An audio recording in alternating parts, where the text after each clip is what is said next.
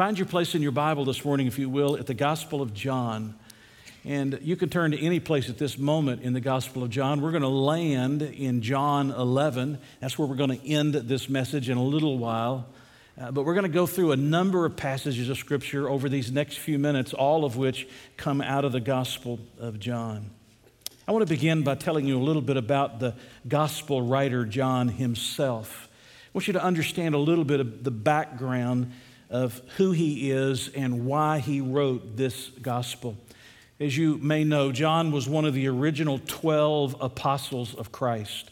He was one of the original 12 that was chosen by Jesus to go along with Jesus and to be a part and to follow Jesus uh, as he was working and ministering in this world. Uh, that means that John would have seen the miracles that Jesus performed.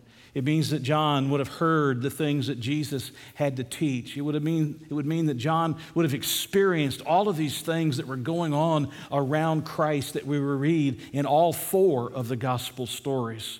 And so John was an eyewitness to Jesus. John was one who was with Jesus. In addition to being one of the original 12, there's an inner group amongst the 12 where John was a part, Peter, James, and John, you often see the three of them mentioned together. There was that inner core of the 12. And that inner core, those three, Peter, James, and John, were also privileged to see some additional things about the life of Jesus that the others did not get to see. The other nine did not get to see. And so, John is somebody that we want to hear from today because John saw, heard, handled, touched, was a part of the ministry of the Lord Jesus Christ. But here's something interesting about John that you might not know John is the only one of the original 12 that did not die a martyr's death. Of course, Judas died by suicide, he took his own life uh, as the betrayer. Uh, but the remaining 11 all but John died as martyrs. We have that record in the New Testament or we have it in church history in the ministry of carrying out the gospel, taking the good news to the ends of the earth, these men gave their lives in the service of Jesus Christ, and they were martyred for their faith, except for the gospel writer John. John lived all the way to the end of the first century. Uh, most of the other uh, of the original 12 were gone in the middle of the, uh, of the middle of the first century, but John lived all the way to the end of the first century. We know something about John's life uh, specifically that at the end of his life, when he's probably in his late 80s or early 90s, he's banished to the Isle of Patmos. He'd been ministering in Ephesus. He'd been preaching the gospel. He'd been teaching the way of Christ. He'd been sharing the love of Christ. And for some reason, that rankled the, the, Roman government, and they banished him to the Isle of Patmos. Patmos is an island in the Aegean Sea. It's the place where uh, Rome would send the criminals, or where they would send their political prisoners. It's obviously surrounded by water, so they couldn't escape, and they had to live on this island. John lived on that island for a time in a cave and he had to forage for his own food. Can you imagine an elderly man having to go out amongst all these other criminals and political prisoners and having to look for his own food to be able to sustain his life? But it was while he was on that island that God gave him the revelation, the last book of the Bible. He's an old man. And God comes and gives him this revelation about the end of this age and the beginning of a new age, things that are still yet to occur that are recorded for us at the end of our Bibles in the Revelation, the last book of the Bible. John was eventually released from the Isle of Patmos. He went back to Ephesus. He continued his ministry in Ephesus. And tradition says that he died at 100 years of age. We can't prove that, that he was actually 100, but probably around 100 years of age when he died. Now, here's what this all means to you everything that John wrote that's in the Bible, the gospel, the three letters that he wrote, 1st, 2nd, and 3rd John, and the Revelation, all of them were written when he was somewhere between the age of 85 and 100 years of age. Think about that. He is writing this gospel that we're about to look at some 40 or more years past the writing of the other three gospels. Uh, John has lived all the way toward the end of the first century, and God inspires him to sit down and give his eyewitness account of the life of Jesus. And when John does that, he does that in a very unique way. The other three gospels are called synoptic gospels Matthew, Mark, and Luke. You hear the word synopsis in that word, don't you? Uh, they follow a timeline uh, that take you from the birth of Jesus to his ascension and they tell the similar story. They follow the same similar timeline, one after the other. As a matter of fact, you read those three gospels and you find that a lot of events are recorded in two of them or in three of them. A lot of the miracles are recorded in two of them or in three of them. And you collate those gospels together, and what you get is a full picture of what was going on in Jesus' life and in the ministry of Jesus Christ in the synoptic gospels. But all of those were written by the middle of the the first century. Now, some 40 or so years later, God moves upon the heart of John to write the Gospel of John and to give his own eyewitness account. And John will do so in a very different way. He's not so much concerned about the chronological aspect of the life of Christ and following the exact timeline of the synoptic gospels. He's interested in one particular thing, and I would tell you that you're going to hear this phrase repeatedly in the course of this message. I only have one point today. You say, Pastor, most of your messages only have one point. That's not true. That's not true. You know better than that. Uh, only has one point today. Listen, it's going to be on the screens. In John chapter 20, verse 31, I want you to listen to what he has to say. John says, This is the reason why God moved me to write this gospel. But these are written what he's put in this gospel, these are written that you may believe. He wants you to believe. Can I just come to you today and tell you that he wants you to believe? All of you who are watching, he wants you to believe. What does he want you to believe? He wants you to believe that Jesus is the Christ he is the Messiah. He is the sent one. He is the fulfillment of Old Testament scriptures. He is the fulfillment of all the types and all of the forms that are found in the Old Testament. Jesus is the Christ. He's the one that the Jews were waiting on and looking for. Though they didn't recognize him, though they didn't receive him, he was the one that they were waiting for. He is the Christ. But more than that, he wants you to believe that Jesus is the Christ, the Son of God. He wants you to know that Jesus is no mere man, that Jesus isn't like the rest of us. He was born through the womb of Mary. He had a physical body. He had blood coursing through his body. He had all the muscles and sinews of the body like you and I have, but he didn't have a human father and he didn't have a sin nature. And Jesus was God come to man. God come in the form of man to live amongst us and do for us only what God can do. What none of us can do, only God can do. And Jesus is God in the flesh. I've written that you might believe that Jesus is the Christ, the Son of God, and here's the second part, and that believing you may have life in his name. By believing that Jesus is the Christ, the Son of God, I, I, want you to have life. I want you to have life everlasting. I want you to have life evermore. I want you to have life abundant. And it comes through believing that Jesus is the Christ, the Son of God. And John says, That's the reason God inspired me to sit down and to write this gospel that we now have as the fourth gospel in our Bibles. Now, what John does in order to drive home this point is John begins piling up the evidence. He begins bringing together all of the witnesses. He begins putting together all of the records and he begins showing what in this gospel, what he wants them to see, what he wants them to understand that Jesus is the Christ, the Son of God. Jesus is the Christ, the Son of God. He wants them to see it and to do that, he brings all of this evidence. Actually, the word witness that you're going to see over and over here, or testified, or testimony, it's all the translation of the same Greek word. It's found 47 times in the Gospel of John. See, how do you know that, Pastor?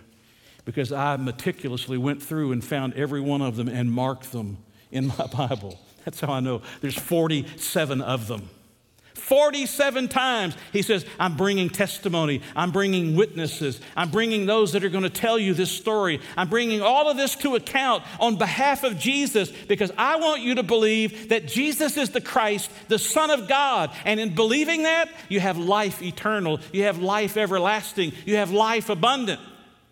So let me come and let me present the evidence, John says.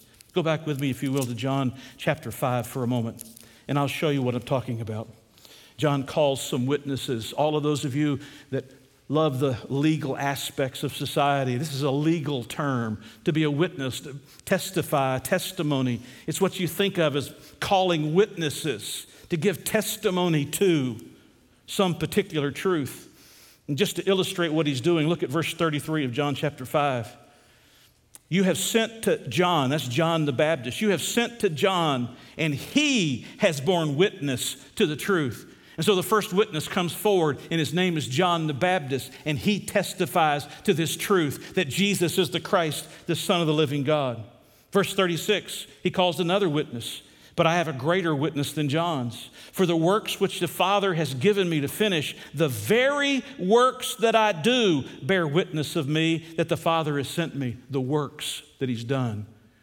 Uh, there's seven miracles that are recorded in the Gospel of John. I don't have time to take you to those seven miracles. I hope when you read through the Gospel, you'll mark them as you go through and take note of them. Oftentimes, they're identified as signs S I G N S, signs. It's the word for miracles. In other words, it's like running up a flag and saying, Look here, pay attention here. This miracle is evidence that Jesus is the Christ, the Son of God. No mere man could have done this. No medicine could have done this. No magician could have done this. Only the man of God, only the Son of God could have done this kind of work.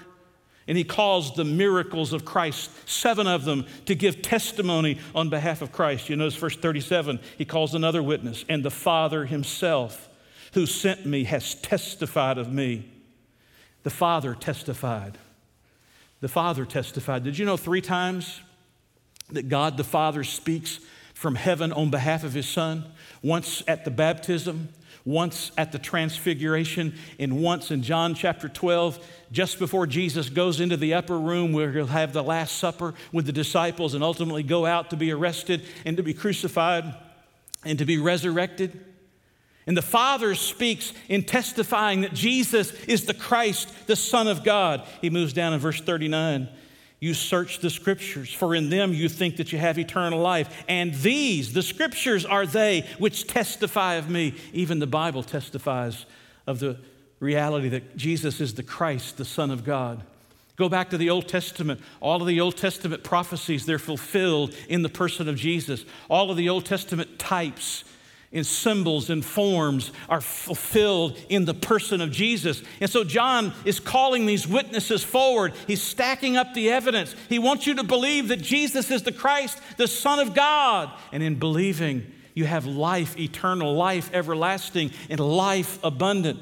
He continues this argument. Look over at chapter 8. Uh, chapter 8, and look at verse 14. Chapter 8 and verse 14.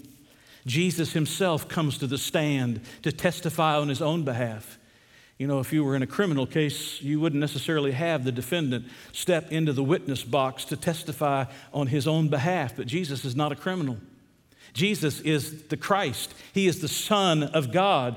Verse 14 Jesus answered and said to them, Even if I bear witness of myself. My witness is true, for I know where I came from and where I'm going, but you do not know where I come from and where I'm going. And so Jesus comes forward as a witness. Look at chapter 15. Chapter 15. You got to keep your Bible in front of you. If you don't have a Bible, just listen carefully and I'll read these scriptures to you. But if you've got it, you want to find them. Chapter 15, verse 26, John is calling, he's calling forward the witnesses I want you to come testify that Jesus is the Christ. He is the Son of God. And in believing in Jesus, uh, the Christ, the Son of God, you have life, life everlasting, life eternal. He says, the Holy Spirit, verse 26 of chapter 15, but when the Helper, that's the Holy Spirit, comes, whom I, will, whom I shall send to you from the Father, the Spirit of truth, who proceeds from the Father, he will testify of me. Hey, did you know what the Holy Spirit does in the world? Well, right now he's doing something specific. He, he's convicting people of sin and of righteousness and of judgment to come. He's convincing people where I can't convince you that Jesus is the Christ, the Son of God. I can bring the evidence to you and I can show you the evidence, but it's got to be the Holy Spirit that opens your eyes to see it. But do you realize that the Holy Spirit always points people to Jesus? He always points people to Jesus. He never talks about himself. People that sing songs about the Holy Spirit as if He's the center of attention, that's not biblical. The songs that we sing about the Holy Spirit should always be about the Holy Spirit pointing us to His Son, the Lord Jesus, because the Holy Spirit wants us to know that Jesus is the Christ, the Son of God. But then He says in verse 27, He says, And you also, talking about the disciples, you also will bear witness because you have been with me from the beginning. Do you get what He's doing? John says, Listen, here's the reason why I wrote. I want you to understand that Jesus is the Christ, the Son of God, and in believing that you might have life eternal and life everlasting and life abundant. If you'll just believe that Jesus is the Christ, the Son of God, the Savior of the world, and he starts calling forward witnesses. Witnesses start coming forward, one after another, to testify to the deity of Jesus Christ. But he does something else as well. Not only does he bring forward the witnesses, not only does he add these miracles that are in here that no man could accomplish on their own, but in fact, he does something else in addition. Look at John chapter 8. In the Gospel of John, you find seven statements about Jesus. They're, they're, they're the I am statements about Jesus. For instance, let me go back here and read a couple of them to you.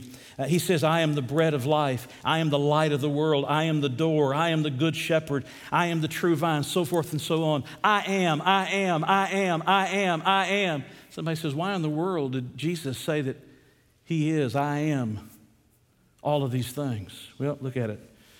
John chapter 8, verse 59. Jesus said to them, 58, excuse me, John 58, John 8, 58, Jesus said to them, Most assuredly, I say to you, before Abraham was, I am. What in the world are you saying, Jesus? Do you understand what he's telling? You know, I hear every once in a while somebody that's religious and thinks they know a whole lot and they got a whole lot of Bible knowledge. And they say, Jesus never claimed to be God in the New Testament you just mark it down. That's total, absolute ignorance of the Bible. Total, absolute ignorance of the Bible. Here is one of the evidences that Jesus claimed to be God. He said, I am. That's me. I am. Do you realize the significance of that? I am the light. I am the bread of life. I am the door. You realize what he's saying when he says, I am? It takes you all the way back to Exodus chapter 3. When God sent Moses to Pharaoh to let the children of Israel go. Moses says, Well, who am I going to tell Pharaoh sent me? And God the Father comes to Moses and said, You tell him I am sent you. Not the I was or the I will be, the eternally present I am. In essence, he was Jehovah. He is Jehovah. He was saying, Tell him God sent me. God sent you. And Jesus picks that up and Jesus says, I am. You know why? Because Jesus is the Christ, He is the Son of God and in believing that Jesus is the Christ, the Son of God, the Savior of the world, you have life in Him. You have life everlasting. You have life eternal. And so He brings these witnesses forward, several witnesses forward.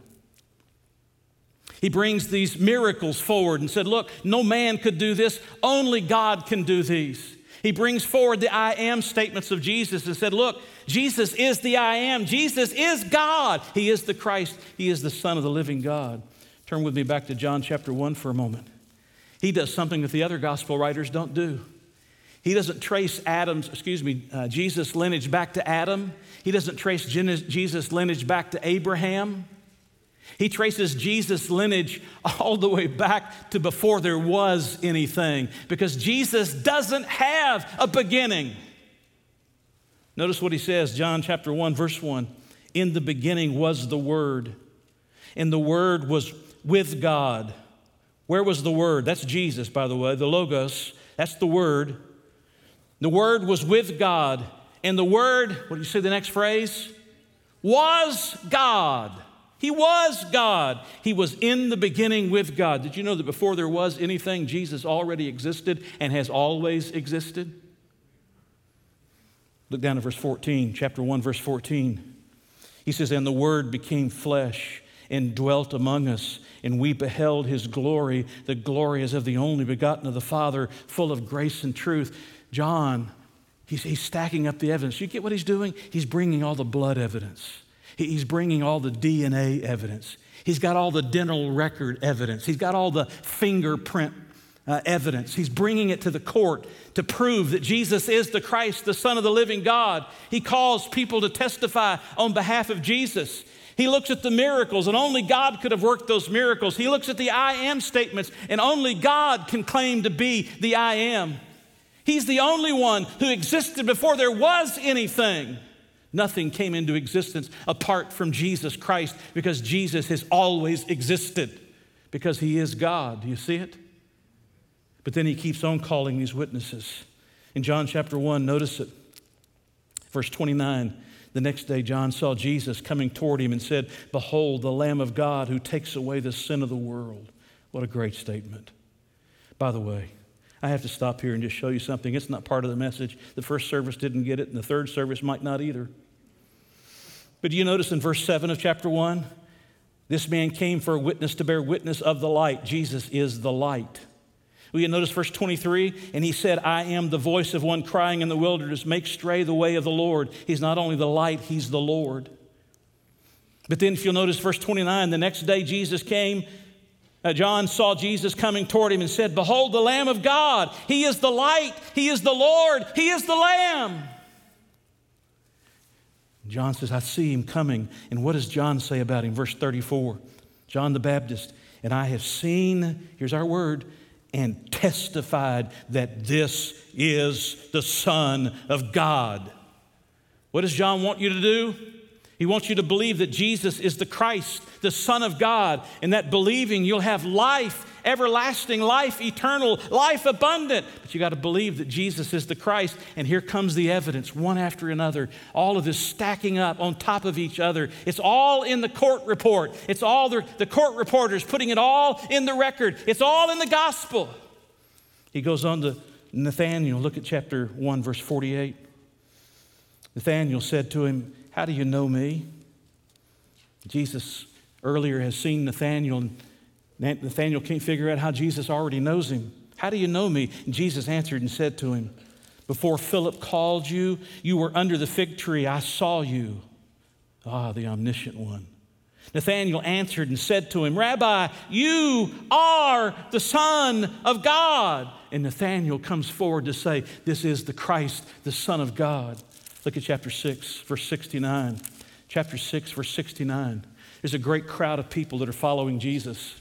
These are in addition to the original 12 that are with him. A great crowd of people that are following Jesus. They're even called disciples of Jesus. But Jesus says something really hard, and they don't like what Jesus said, and they react to it. And notice what happens, verse 66. From that time, many of his disciples, that's not the 12, that's this large body of people. From that time, many of his disciples went back and walked with him no more. But I want you to notice, he goes on. Then Jesus said to the twelve, Do you also want to go away? But Simon Peter answered him, Lord, to whom shall we go? You have the words of eternal life. Also, we have come to believe and know that. Here we go. You are the Christ, the Son of the living God. Hey, He's got all these witnesses coming forward. He's got the miracles. He's got the I am statements. He was here before anything existed. He didn't start in Mary's womb, born into this world. He existed before there was even a world. Then John the Baptist says he's the Son of God, and Nathanael says he's the Son of God, and Peter says, Peter says he's the Son of God. Notice chapter 9. Turn over to chapter 9, John chapter 9. In John chapter 9, we're introduced to a man who's born blind. He was born with this uh, challenge in his life, unable to see. Jesus meets him one day, and Jesus does the miraculous. Here's one of his miracles. Mark it. One of his miracles that proves that Jesus is the Christ, the Son of God. he takes some spittle and some dirt and he rubs it on his eyes, and this man's eyes are, are made new. He's suddenly able to see. Well, the Jewish leaders, the religious leaders, don't like this at all, not one bit. This brings attention away from them and gives attention to Jesus. This brings glory away from them and gives glory to Jesus. They don't like this one little bit. They want this man to recant and say that it wasn't Jesus that healed him. Actually, this man doesn't even know that this is Jesus. He doesn't understand all there is to understand about Jesus yet. But because he won't recant, you know what they do? They put him out of the synagogue. Sort of a nice thing to do, don't you think? Here's a man his whole life has had to sit begging because he wasn't able to see, wasn't able to take care of himself. He had to have others take care of him. And suddenly he finds himself able to see. And what do you do with him? You kick him out of the synagogue. what does Jesus do? Notice verse 35. Jesus heard that they had cast him out. And when he had found him, he said to him, Now listen, do you believe in the Son of God? He answered and said, Who is he, Lord, that I may believe in him? And Jesus said to him, You have both seen him, and it is he who is talking with you. In essence, he says, I'm right here in front of you. Then now listen to what he says. Then he said, Lord, I believe. And he worshiped him. What did he believe? He believed that Jesus was the Christ, that Jesus was the Son of God, right? He believed that Jesus was the Christ, uh, the Son of God. You turn over to chapter 10 quickly? Over to chapter 10. Notice, if you will, Jesus now gives testimony to himself. We, have got Peter, we've got this blind man, we've got Nathaniel, we've got John the Baptist. Even Jesus gives testimony, verse 35. If he called them gods to whom the world came in the scripture cannot be broken, do you say of him whom the Father sanctified and sent into the world, you are blaspheming because I said, I am the Son of God? Even Jesus says it about himself I am the Son of God. Will you turn over to chapter 20 one more time? Come on, come on, go with me. Chapter 20. Can you keep up? If you got an electronic Bible, you're already lost. Chapter 20, n- notice what happens. It's the Sunday after resurrection. Jesus was resurrected the Sunday before. He meets with the disciples. They all see him, all of them except for one. His name was Thomas. And Thomas said, I'm not going to believe this unless I can touch the wounds in his hand and I can put my hand where they in his side where they pushed that spear into his side. I won't believe that he's resurrected. And the following Sunday night, Jesus appears in the midst of the disciples, and Thomas was there. By the way, when you miss church, you miss often what Jesus is going to do for you and wants to do for you. Thomas missed that first Sunday night service. Now he's a Sunday night later. And I want you to notice what happens. Beginning in verse 27, then he said to Thomas, Reach your finger here and look at my hands, and reach your hand here and put it in my side. Do not be unbelieving, but believing. And Thomas answered and said to him, Uh oh, here it is. Here's the testimony My Lord and my God. Now we got Peter, we got a blind man, we got Nathaniel, we got John the Baptist, Jesus himself, we got Thomas. They're all saying exactly what John wants you to believe that Jesus is the Christ, the Son of God. And in believing, you have life everlasting, life eternal. Before I show you one last one, I have to take you to one that's outside of the book of John. You don't even need to turn there, just write it down. Romans chapter 1 verses 3 and 4. Listen to it just as I read it to you. Listen to it.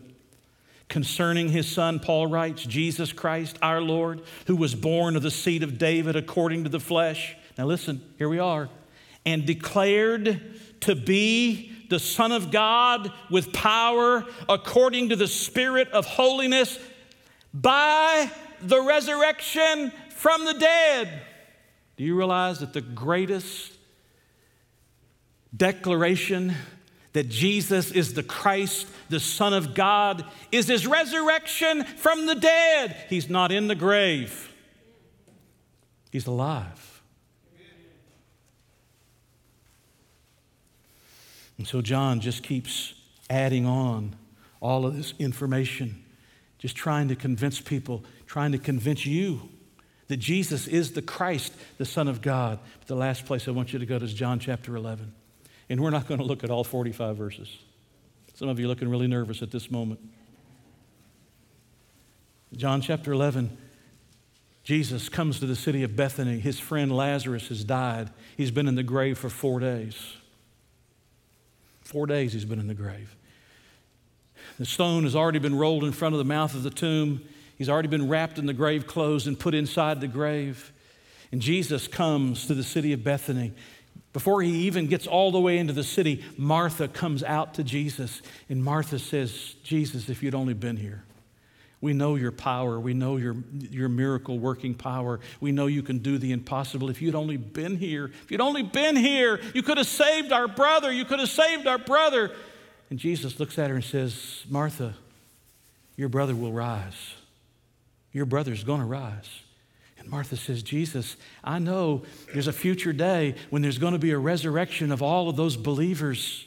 I realize that there's going to be a future day of resurrection. Martha knew from the Old Testament that there was a testimony about the resurrection of the bodies of believers from the grave. She knew that. The Old Testament talks about the resurrection not as clearly as the New Testament, but it talks about the resurrection in the Old Testament, and she knew there was to be a resurrection.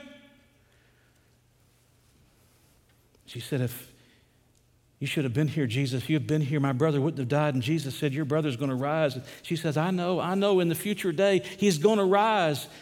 And then Jesus says to her in verse 25, Jesus said to her, You, you don't get it, Martha. You hadn't gotten it yet. I am the resurrection and the life. Do you understand what he's saying? He's telling us and telling Martha Resurrection Day is more than just a day called Easter that we celebrate once a year. That resurrection is that, but the resurrection is Jesus. Nobody took the life of Jesus. Jesus gave up his life on the cross of Calvary. And the power of God is what raised up Jesus. And Jesus is Christ, the Son of God. He is God. The power of resurrection is in him. And he looks at her and says, I'm the resurrection and the life. He who believes, that would be Lazarus, or any of you, or any of your loved ones who have died knowing the Lord, he who believes in me, though he may die, he shall live. He says there's a resurrection day, absolutely. But what he's telling Martha is there's a resurrection in just a few minutes. He's going to go down to the graveside He's going to have them move the stone from the mouth of the tomb. And he's going to say, Lazarus, come forth. And suddenly Lazarus is standing there all wrapped in the grave clothes. Not very becoming, right? Unwrap him, let him go. And Lazarus becomes a spectacle. a little bit later in this chapter, people come to the house of Lazarus, Mary and Martha come to their house. These are that's two sisters and a brother. Come to the house. They, they got to see him. He, he, was dead. He was dead four days ago. He was dead. He was dead. We saw him. They wrapped him up. They put him in the tomb. They, he, he stunk. Oh, he was in the grave. He's inside there. I got I to see this. I got to look inside the window. I got to see this one who was dead just a few days ago. I got good news for every one of you who've got a loved one that's in the grave. Jesus is the resurrection and the life. And one day, Jesus, just like he called Lazarus out of the grave, he'll call our loved ones out of the grave. But now listen carefully, and I finish up. Verse 26. Jesus doesn't end there. He says, and whoever lives. In other words, what he's about to tell you to do, you can't do after you die. You got to do it while you live. And whoever lives and believes in me, believes what? That he is the Christ, the Son of the living God, the Savior of the world. He that Uh, whoever lives and believes in me shall never die. Oh, wait a minute, preacher. Everybody gets out of this world through the physical death. That's not what he's talking about. He's telling you that when you die, you don't stop living. You go on living in the presence of Jesus Christ. To be absent from the body, 2 Corinthians 5, is to be present with the Lord. And then he says the most important question, the question I'm about to ask you at the end of verse 26 Do you believe this? Oh, wait a minute, I got to tell you one more thing. When he says, Whoever lives and believes in me shall never die, that's one of the greatest statements, shall never die, about eternal security you'll find in the New Testament. If you believe in Jesus Christ, you shall never die. That's not a question, that's a fact. You believe in Jesus, that He is the Christ, the Son of God, the Savior of the world, in believing, you will have life everlasting and life abundant and life eternal. And because you live and believe, you will never die. One of the greatest statements about eternal security. But then He says to Martha, Do you believe this? So I've been rushing through the evidence. I wish I had an hour. There's a whole lot more that I'd like to show you. Are you on overload yet? I've brought some of the witnesses forward. The scriptures have testified to Jesus. The miracles have testified to Jesus. The I am statements have testified to Jesus. I've shown you what Peter had to say, and Nathaniel had to say, and John the Baptist had to say, and what the blind man had to say, and what the disciples had to say. I've shown you what Martha is about. I'm about to tell you what Martha is going to say. Do you believe this, Martha? Do you believe this? Hey, here's my job today. My job isn't to make you believe. My job is to bring the, to bring the evidence before you in a convincing way so that you have to make that decision. You can disbelieve if you wish. As a 16 year old boy, I saw some of the evidence. I didn't know it all as I know now. I saw some of the evidence and I believed in Jesus, and I would never turn back not for a moment. By the way, do you think 11 men, excluding Judas, 10 men, excluding John, do you think 10 men who believed a lie would be willing to die as martyrs for somebody who didn't rise from the grave and somebody who wasn't the Christ, the Son of the living God? Do you think 10 men would be willing to give up their lives and their families for a lie?